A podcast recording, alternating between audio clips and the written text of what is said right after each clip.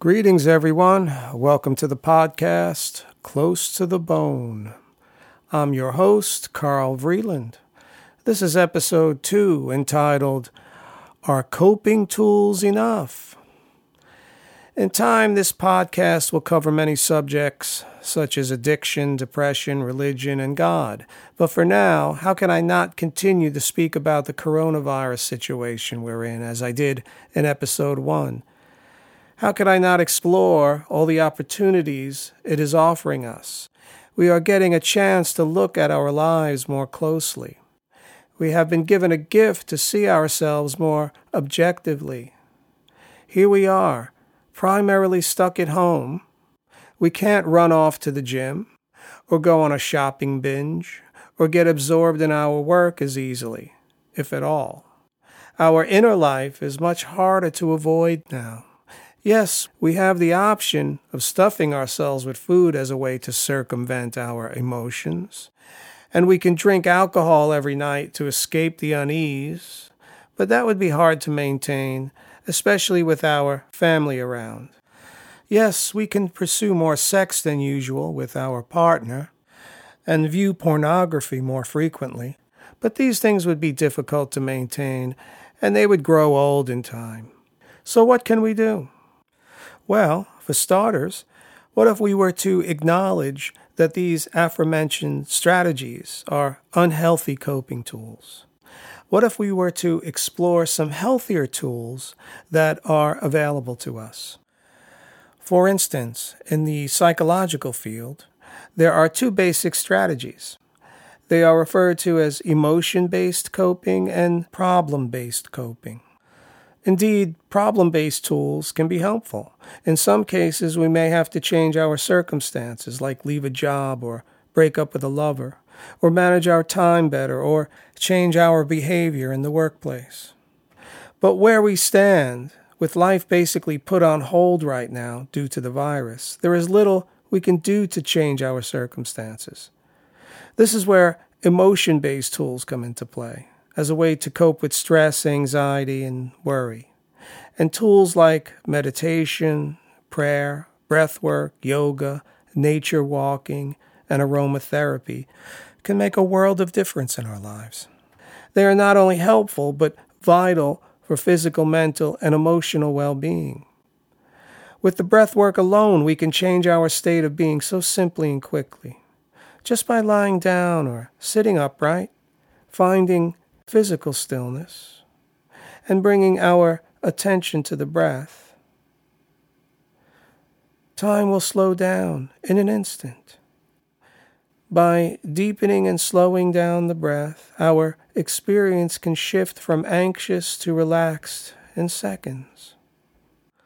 Tune in now to your ribcage expanding and contracting in the front, back, and sides of your body. Notice your abdomen rising and falling with every inhale and exhale. We can go into a deeper state of relaxation by silently counting breaths, inhaling one, two, three, four, and holding the breath one, two, three, four, and exhaling one, two, three, four, and holding one, two, three, four, inhaling again one, two, three, four, and holding one, two, three, four, and exhaling, and continuing this on your own for a few more rounds.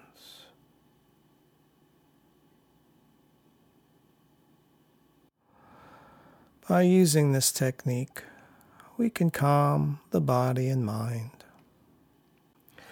But not only that, we can also begin to enter the present moment.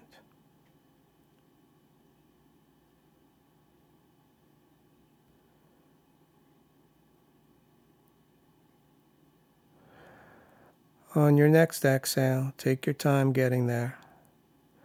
Let go of the breathing technique and focus on the natural rhythm of the breath.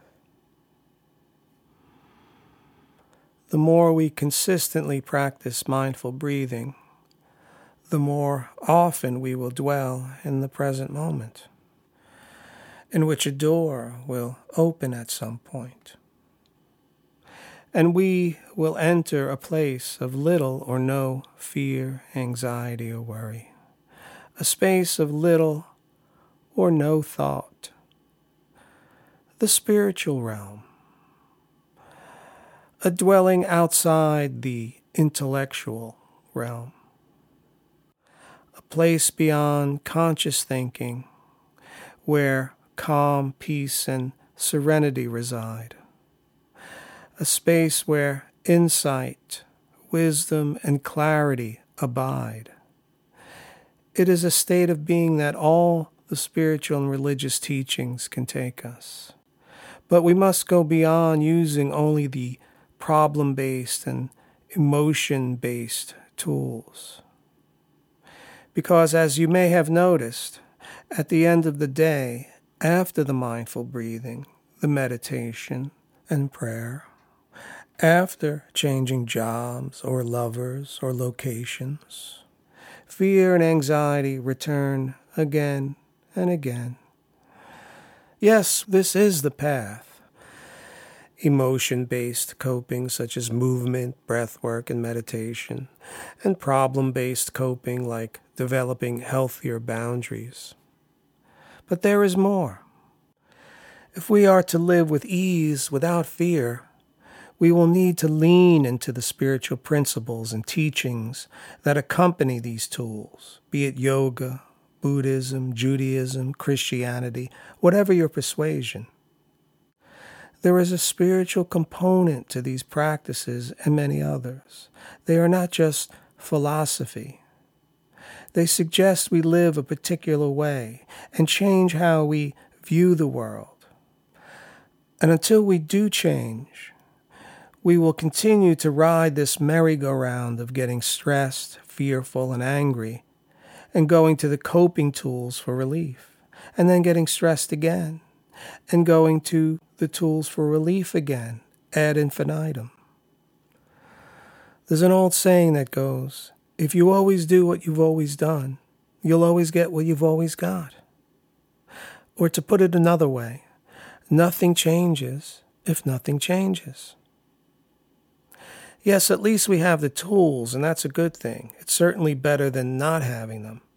Although these tools become much more effective once we align body, mind, and spirit. Let's look again at this covid nineteen circumstance we are in. Did your vacation get canceled? Did your wedding plans get postponed? Were you unable to see your loved ones for the holiday? Did you need to adjust your spending and take out a loan? See, we can stomp our feet and cry about it, or we can accept the situation and the adjustments we have to make. The universe obviously had other plans. We can either go along with that plan and be at peace, or we can resist it and suffer. Ultimately, the choice is ours. You might say, well, that's all well and good, but what about money, my investments, and my business? Because of this pandemic, I might lose it all. What am I to do? Yes, these are challenging times indeed, but we have less of a chance of changing the things we can if we don't accept the things we cannot change. If we lose our wits, we will not gain the wisdom to know the difference between what we can do and what we are powerless over. We will not be able to stay calm enough to tap into our inner intelligence so we can be the best we can be. We will be unable to think clearly and rationally. We will lose the ability to be creative and come up with ways to find solutions to our problems. What's more, we will be unable to find the strength and courage to change the things we can. If we feel like the government has failed us, and handled things badly. Perhaps there are things we can do. If there are things we can do, it would be better to do them rationally. Getting fearful, angry, and righteous would only block us from clear thinking. If we become out of sorts, we certainly wouldn't be as useful, nor would we be a positive example and force for our children, family, and friends. Asking ourselves questions might be helpful. How well are we dealing with this crisis? Are we accepting of this situation? Or are we uneasy about it? Are we overwhelmed with worry? Do we fear financial ruin? Do we fear losing a loved one? Have we lost a loved one? And how well are we handling the loss? Our answers are based on how well prepared we are, on how much thought we have put into the challenges we will face in life. Have we prepared? Preparation is essential with most everything in life. The psychologists suggest using what they call proactive coping, whereas coping skills are reactive. Proactive coping strategies are preparatory. Have we planned ahead for life's changes? Have we set realistic goals? Are we prepared to live with less income after retirement? Could we run the household if we were to lose our spouse to divorce or death? Yes, this is a resourceful way to live life, no doubt. Still in all, are we equipped emotionally for the vicissitudes of life? In episode one, I talked about nature, the earth, the universe, the cosmos, and how we are a part of it, not separate from it, and how this feeling of separateness is what creates unease and restlessness, and a feeling that something is missing. Come back to the breath. The present moment is peaceful, no matter what outer circumstances are taking place. Come back to this moment. Be still. Quiet is quieting. Look inside. Feel your body and breath. We are more than our thoughts, feelings, and emotions, and there is more than what we see, feel, and hear. There is something bigger, something greater, something that we are a part of. It can't be described or defined, but it can be experienced. Let yourself experience it. Get to know it. Become it. Be it. It is extraordinary. Stay on this path. Give yourself to it. Surrender to it. A mental shift will occur, and a psychic transformation will take place. Life will look different. A feeling of oneness and grace will pour over you. At some point, a profound change will happen, usually when we least expect it. And fear of illness, aging, loss, and death will diminish and soon fade away. It is on this path that we will find emotional stability and discover our oneness with things, with life, death, and with everything in between.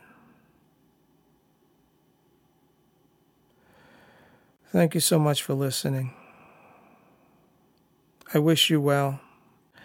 Until next time, be safe.